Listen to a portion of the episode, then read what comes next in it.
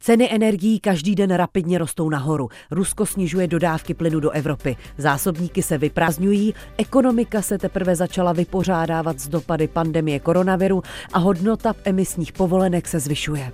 I když jde o globální jevy, výsledný dopad to má hlavně na koncového zákazníka. Tomu totiž hrozí, že za energie zaplatí mnohonásobně víc než v předešlých letech.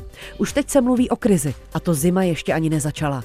A to je tématem i následujících minut. Začíná Evropa Plus a od mikrofonu zdraví Pavlína Nečásková. Evropa Plus.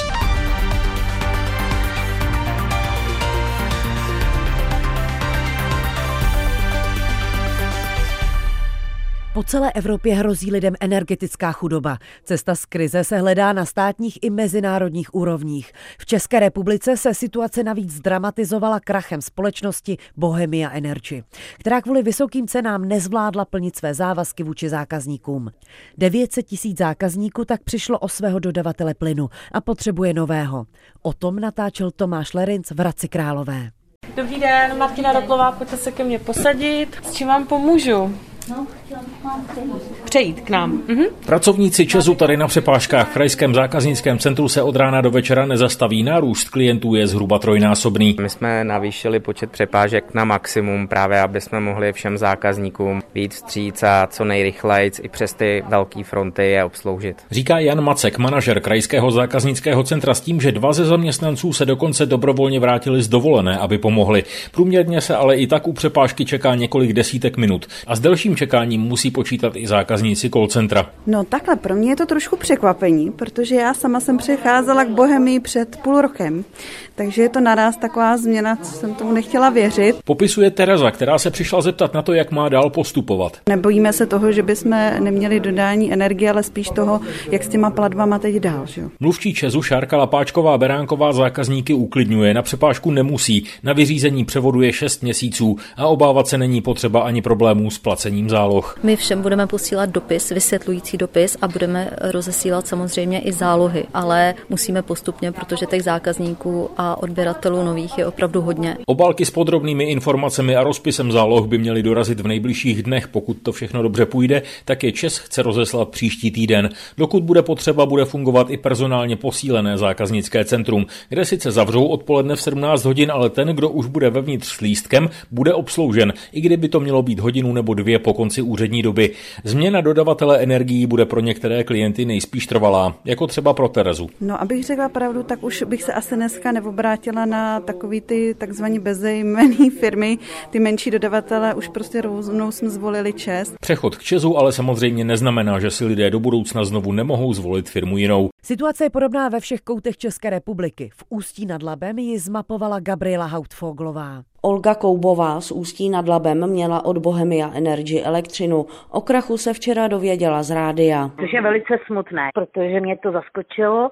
Čekala jsem neustále asi jako všichni odběratelé, že mi přijde nějaký dopis, třeba se zvýšením energií nebo tak. Co jste pak udělala? Tak v tom rádiu to dokonce říkali, že se nemusíme teď ničeho obávat, neboť nějaký koncový dodavatel se o nás zatím postará. Nejhorší na tom je, což považuji skoro za skandální, že nepřišel ani dopis nebo vyrozumění o tom, že končí a jak máme postupovat. Zákazníky Bohemia Energy převzali tzv. dodavatelé poslední instance. Jsou to ČES, E.ON, Pražská energetika, Pražská plynárenská a Inoji. Co to znamená, vysvětlila mluvčí ČES distribuce Sonja Holingerová. Institut dodavatele poslední instance zajišťuje, že začneme dodávat elektřinu postiženým zákazníkům. Navyšujeme kapacity na našich call centrech i v našem zázemí tak, abychom byli schopni co nejlépe a nejdříve zvládnout všechny úkoly a úkony, které s náhlým přechodem zákazníků z krachující společnosti souvisí. Náhradní dodavatelé do několika dnů oznámí, kolik peněz a kam budou lidé posílat posílat. Tento režim bude možný na nejvýš půl roku. Během něj by si lidé měli najít vlastního dodavatele plynu nebo elektřiny. Čeká to i Olgu Koubovou. No mám z toho trošku strach, protože všichni víme, že jsou přetížení ty jak operátoři, takže jsou obrovské fronty na různý dodavatele energií, takže jako to bude určitě pro mě nepříjemný. Přetížené linky a fronty hlásil například ČES, ale i Ústecký centropol, popsal marketingový ředitel Jiří Matoušek. Nám volají zákazníci Bohemia Energy, tyto zákazníci nás žádají o přechod k nám a z toho důvodu bohužel máme přetíženou zákaznickou linku fronty na zákaznických centrech. Jak tu situaci tedy řešíte? Přeplánováváme směny na našich call centrech, aby jsme byli schopni dovolávat i v sobotu a plánujeme přes časy. No. To znamená, my víme, který zákazník se nám nedovolal a já je prosím o velkou trpělivost, protože se všemi se budeme snažit kontaktovat později. Situací se zabývá i vláda. Energetický regulační úřad například vyzvala, aby zastropoval ceny energií. Jednotlivé státy 27 volají po celounijním řešení. Dosluhující česká vláda chce dočasně zrušit DPH na energie. Francie začala rozdávat 6 milionům domácností vouchery, za které můžou energie zaplatit. Polská vláda navrhuje přídavky pro důchodce, velké rodiny a sociálně slabší. Jednotná cesta se zatím hledá. A hledali ji i lídři Evropské unie na samitu v Bruselu. To sledoval stálý zpravodaj Českého rozhlasu Viktor Daněk. Viktore, na čem se tedy premiéři a prezidenti unijních zemí dohodli? Shodli se na tom, že je potřeba zejména domácnostem, ale i malým a středním podnikům co nejrychleji pomoci utlumit dopady prudkého zdražování energií a také na tom, že je nutné i do budoucna posílit odolnost Evropy proti cenovým šokům. Závěry samitu ale neobsahují téměř nic konkrétního, což není úplně překvapivé, protože názory států na řešení situace i na příčiny krize se dosti odlišují, takže ten výsledek je zkrátka nejnižší společný jmenovatel. Premiér a předseda hnutí Ano Andrej Babiš obvinil Evropskou komisi, že podceňuje dopad zdražování zdražování emisních povolenek na ceny pro spotřebitele. Podle jeho slov Unie páchá sebevraždu v přímém přenosu. Řekl také, že se příliš soustředí na ceny dováženého zemního plynu, což je ale hlavní příčina zdražování. O povolenkách hodně mluvilo třeba také Polsko, které se obává plánovaného rozšíření systému povolenek třeba také do teplárenství nebo do dopravy. Jiné státy, zejména severu Evropy, ale varují před nepřiměřenými zásahy do trhu, vzhledem k tomu, že podle predikcí jde o přechodné zdražení. Čili ta diskuze diskuze byla zjevně velmi eh, náročná a byla také dlouhá. A český premiér Andrej Babiš hnutí ano původně tu finální dohodu zablokoval kvůli regulaci trhu s emisními povolenkami. O co přesně šlo? Ano, Andrej Babiš dlouho jednání blokoval, protože nejprve chtěl do závěrů samitu prosadit návrh na změnu legislativy tak, aby emisní povolenky mohli nakupovat jen ti, kteří je kupovat musí ze zákona, jako jsou třeba uhelné elektrárny nebo jiní velcí průmysloví znečišťovatele. Podle Babiše by to zastavilo spekulace s povolenkami, jenže řada zemí, ale třeba také Evropská komise eh, argumentuje tím, že o tržních manipulacích neexistují důkazy. Andrej Babišovi se nicméně podařilo do závěru samitu po téměř pětihodinovém jednání prosadit, že Evropská komise skutečně prověří, zda trh s povolenkami funguje správně a pokud objeví nějaké zneužívání, tak na to zareaguje případně i změnou legislativy. Andrej Babiš to označil za velké vítězství a umění možného. Také třeba vlivný týdeník Politico to označil ve slovní hříčce za checkmate, tedy za šachmat. Nejde sice o nic nového, Evropská komise analýzu trhu sama slíbila už minulý týden, ale podle Andreje Babiše má zmínka v závěrech samitu větší váhu a navíc se lídři k tématu vrátí ještě na prosincovém samitu. A Andrej Babiš prosazuje, aby se kvůli aktuální situaci zrušilo také DPH na energie. To ostatně schválila i česká vláda. Evropská unie ale tomu nakloněná není, protože se jedná o harmonizovanou daň. Viktore, můžeš vysvětlit, co to znamená a proč to tedy v současné situaci odporuje pravidlům Evropské unie?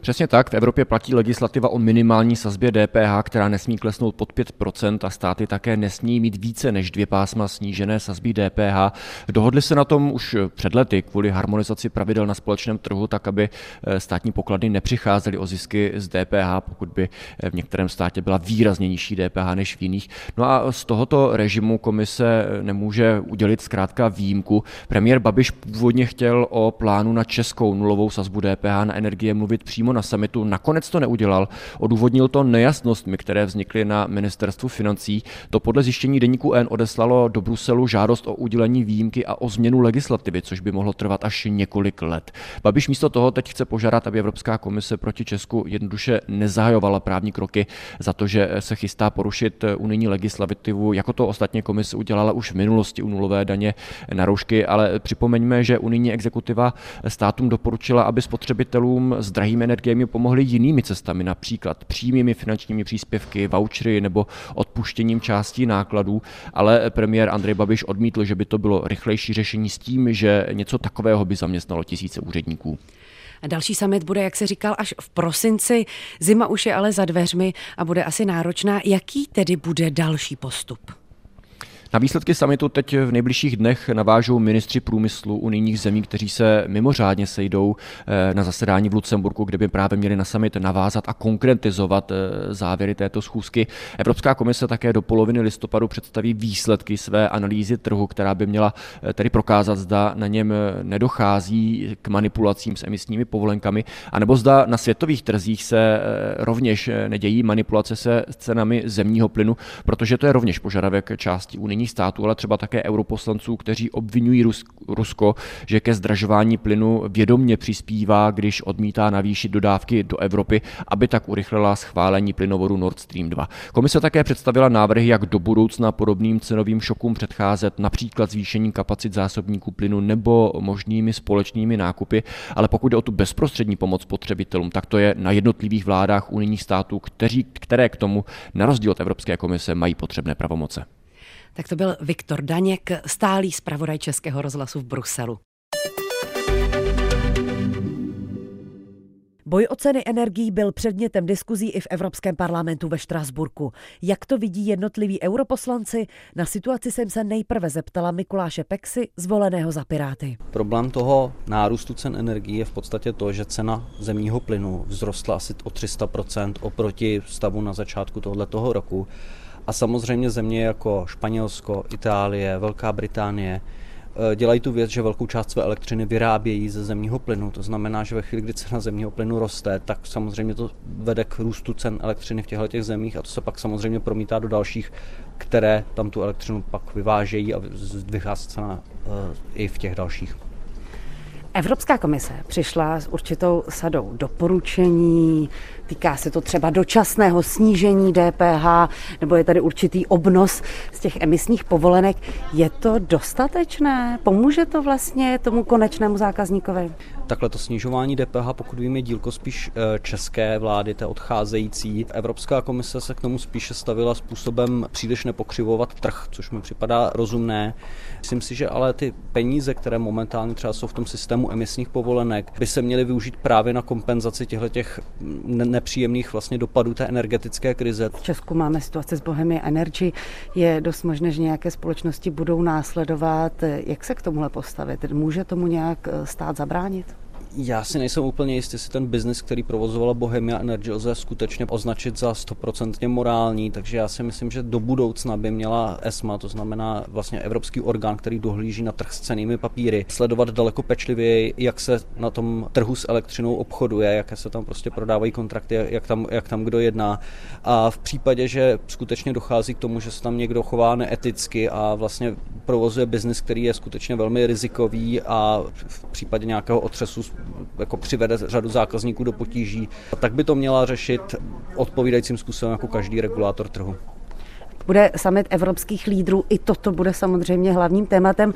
Myslíte si, že by se měli vydat třeba tou cestou společného nákupu plynu? Eh, jednoznačně, protože v danou chvíli prostě ty zásobníky plynu jsou poloprázdné a dá se říct, že někteří vnější dodavatelé, nebudu slušně, já řeknu jména, je to Rusko, tu situaci v podstatě využívají k tomu, aby evropské státy rozeštvaly, protože oni prostě eh, cíleně na jedné straně eh, přes ty vlastně východoevropské plynovody tu, ty dodávky tlumí a naopak se snaží vlastně skrze Nord Stream 2 do Německa ten plyn dodávat. Takže myslím si, že pro nás je naprosto důležité, abychom co nejrychleji vlastně dosáhli eh, společného systému nákupů, který eh, zajistí, že tedy všichni budou mít přístup a někteří, například Česká republika, nebudou ponecháni na pospas, na pospas tomu ruskému vydírání. To znamená, to je podle vás ta cesta, jak se vymanit v závislosti na, to, na, na těch ruských dodávkách? Jednoznačně v tuhle tu chvíli prostě potřebujeme, aby Evropská komise vystupovala za celou Evropu a vyjednala nám dobrou společnou cenu, protože když to budeme zkoušet každý sám, tak skutečně, skutečně skutečně budeme mít velký problém. A už jste zmínil Nord Stream 2, on je v podstatě naplněn. Čeká se na spuštění, čeká se na podpis smlouvy. Je to věc, ke které se má přistoupit?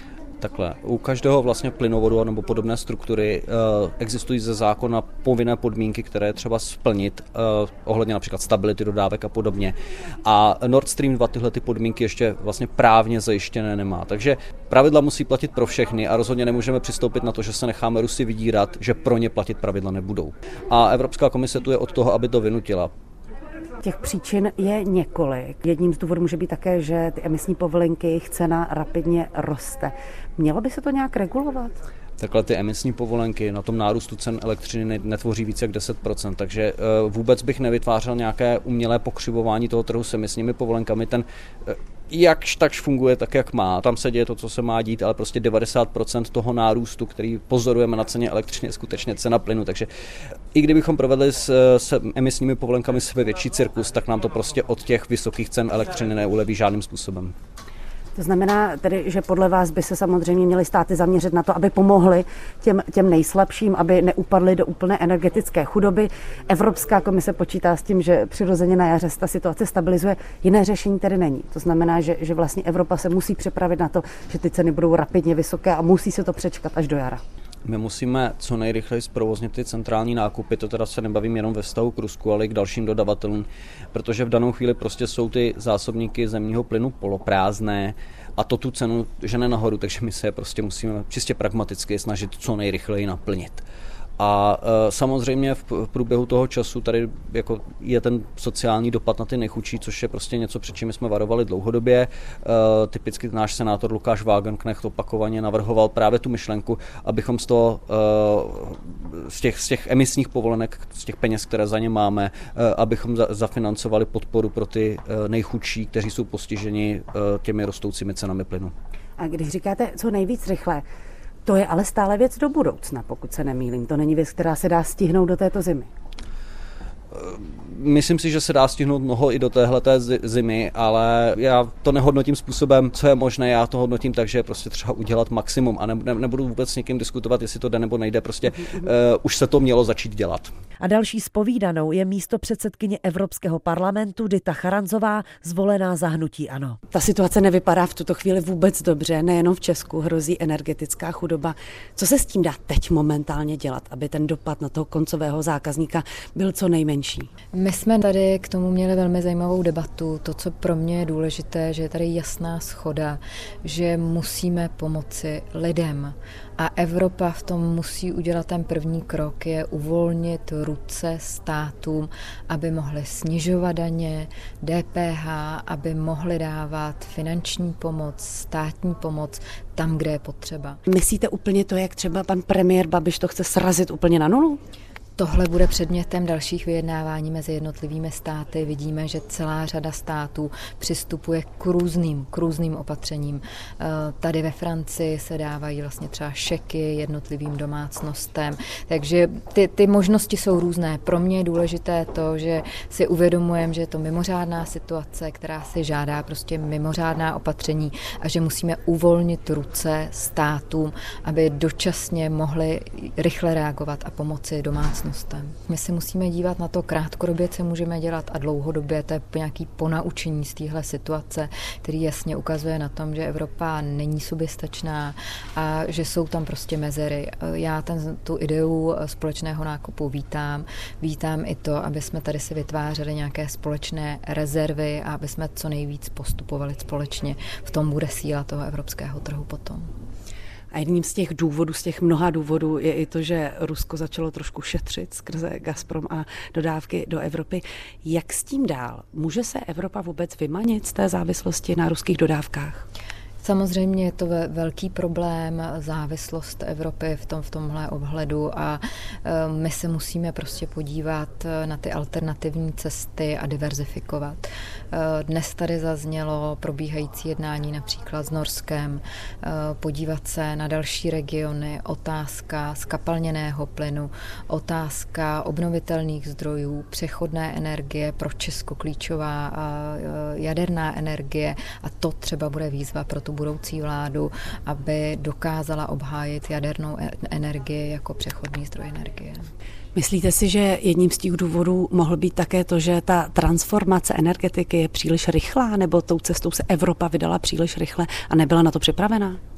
Já si myslím, že ten problém současný je problém globální. Vidíme, že se to neděje jenom v Evropě, vidíme problémy, jaké jsou v Číně, víme, že jedním z těch klíčových možná faktorů je eh, ten skokový růst ceny zemního plynu, eh, oživení hospodářství po pandemii. Takže tohle jsou ty hlavní prvky, které teď hýbou s tou situací. A já bych skoro řekla, že ten přechod na ta transformace ekologická, zelená, nám z dlouhodobého hlediska spíše může pomoci k tomu, že budeme soběstačnější. Znamená, myslíte, že teď by se z toho alespoň Evropa mohla poučit, tak aby taková situace už nenastala v budoucnu? Musí, musí. Stejně tak, jako jsme se ponaučili z té pandemie, kdy jsme taky ze začátku tady přešlapovali mezi tím, co mají dělat státy, co má dělat Brusel. A, a tady i třeba v téhle debatě upřímně vidím i to ponaučení z pandemie, že se rychle vracíme k tématům společných nákupů, vytváření společných rezerv a to je jenom dobře. Jakou roli v tom může sehrát v tom vyjednávání Nord Stream 2, který v podstatě už se plní, není ještě vše podepsáno, vstupují do toho další společnosti. Může to být ještě běh na dlouhou trať, při nejmenším, ale Rusko skrze to komunikuje tak, že by bylo ochotno dodávat a že by se ceny zlevnily. Nord Stream 2 je další naše závislost na Rusku. A já jsem zastáncem toho, že bychom měli spíše diverzifikovat. Pro mě eh, je to spíše, spíše otazník, jestli touhle cestou se máme vydat. Eh, já bych raději viděla Evropu, která se dívá na ty různé alternativy, která diverzifikuje i geograficky, takže v tomhle velký příznivec Nord Streamu 2 nejsem. Ještě k situaci v Česku, protože víme, co se stalo s Bohemia Energy, je možné, že to potká i další společnosti. Jakým způsobem by do toho měl zasahovat stát? Protože Evropská komise navrhovala, že je může nějakým způsobem podpořit. Jak by to mělo být realizováno? Hmm. Tohle je opravdu úkol pro příští vládu. Myslím si, že na jedné straně je tady nějaké tržní prostředí, které musíme nechat fungovat. Na druhou stranu vidíme, jaký to má dopad na, na tisíce domácností, že nám tady vzniká eh, opravdu problém u celé řady rodin. Eh, já i sama dostávám prostě dotazy občanů a eh, my musíme opravdu teď těm lidem pomoci. A pro mě je to o tom, jak se nastaví vládní politika, ať už je to na snižování DPH, kterého já jsem velký příznivec, tak různých dalších úlev. Musí to být balíček, který bude vyhovovat českému prostředí. Na to, co se má teď okamžitě stát, jsem se zeptala také europoslankyně Kateřiny Konečné ze strany KSČM. Těch kroků musí být několik a musí být jak na národní úrovni, tak samozřejmě na té evropské tak potom do budoucna možná založené na tom, že vezmeme rozum do hrsti a Protože řada těch věcí, které teď aktuálně přichází s energetickou krizí, a já vůbec nevidím pouze emisní povolenky jako pan premiér z toho, že jsme kde jsme, protože cena plynu je dneska devětinásobně vyšší. Asi třeba povolení Nord Stream 2 by bylo něco, co by velmi ulehčilo a, a v podstatě tu situaci jakoby pomohlo posunout, tak si myslím, že to už bychom dovolit neměli. Vy jste zmínila ten Nord Stream 2, který je, pokud vím, teď naplněn. Eh, Rusko říká, že je připraveno, že ve chvíli, když ho spustí, tak ty ceny budou levnější. Nicméně ty smlouvy ještě nejsou podepsány. Ještě se to není. se na notifikaci komise vlastně. Ano, to znamená, myslíte, že by to šlo uspíšit, nebo podle vás by to mělo se uspíšit a aby se to stihlo ještě. Tak protože... jasně, že je to tlak, eh, tlak Ruska, prostě ono, jako my si můžeme stokrát hrát na to, jak jsme nezávislí, ale prostě asi tady, pokud já nevím, nenajdem nějaké střed, středozemní moři, nějaké neskutečné naleziště, o kterém do téhle chvíle nikdo netuší, že existuje, tak eh, dost těžko můžete nebýt závislí na někom, kdo vám dodává plyn. To znamená, Rusové pouze využívají svou strategickou výhodu.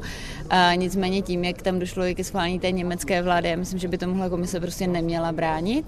Z druhé strany nemyslím si, že teď, když jsme na devítinásobném cenu plynu, tak při spuštění Nord Streamu se dostaneme zpátky do normálu, jo? protože prostě kromě toho to je, má řadu faktorů a okolností, včetně toho, že máme prostě prázdné ty zásobníky, že jsme se nedovedli nějakým způsobem předzásobit, nebo že těch zásobníků máme prostě nedostatek v nějaké fázi. Ve chvíli, kdy jsme vyrušili prostě uhlí, nemůžete jeden rok škrknout to, co si myslíte, že je špatné, tady si mysleli, že je špatné prostě uhlí a zároveň nedat tu přechodovou alternativu, co budete dělat potom, respektive když ji dáte, ona se nějakou dobu staví, ona se nějakou dobu buduje, on se nějakou dobu počítá. A jako jestliže dneska paní komisařka jako vykřikuje, nebo šéfka komise vykřikuje, jak budeme stavět nové zásobníky, to je super. Ale to jsem měla slyšet v tom roce 2017, když jsme se dohodli, že prostě ten plyn, ta přechodová technologie byla.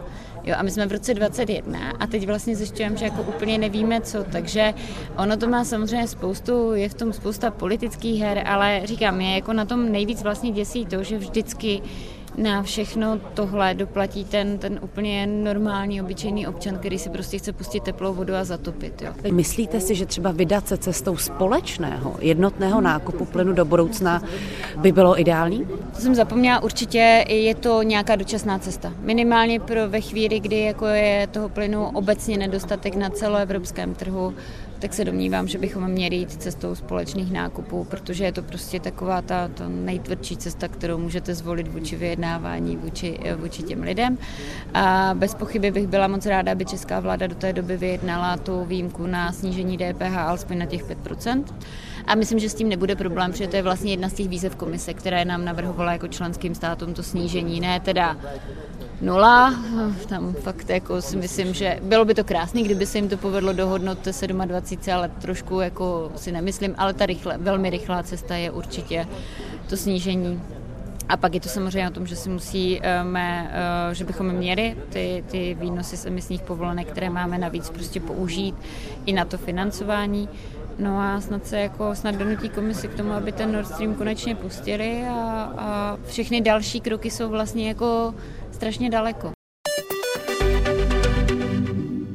A tím končí dnešní Evropa Plus. Další příjemný poslech přeje Pavlína Nečásková.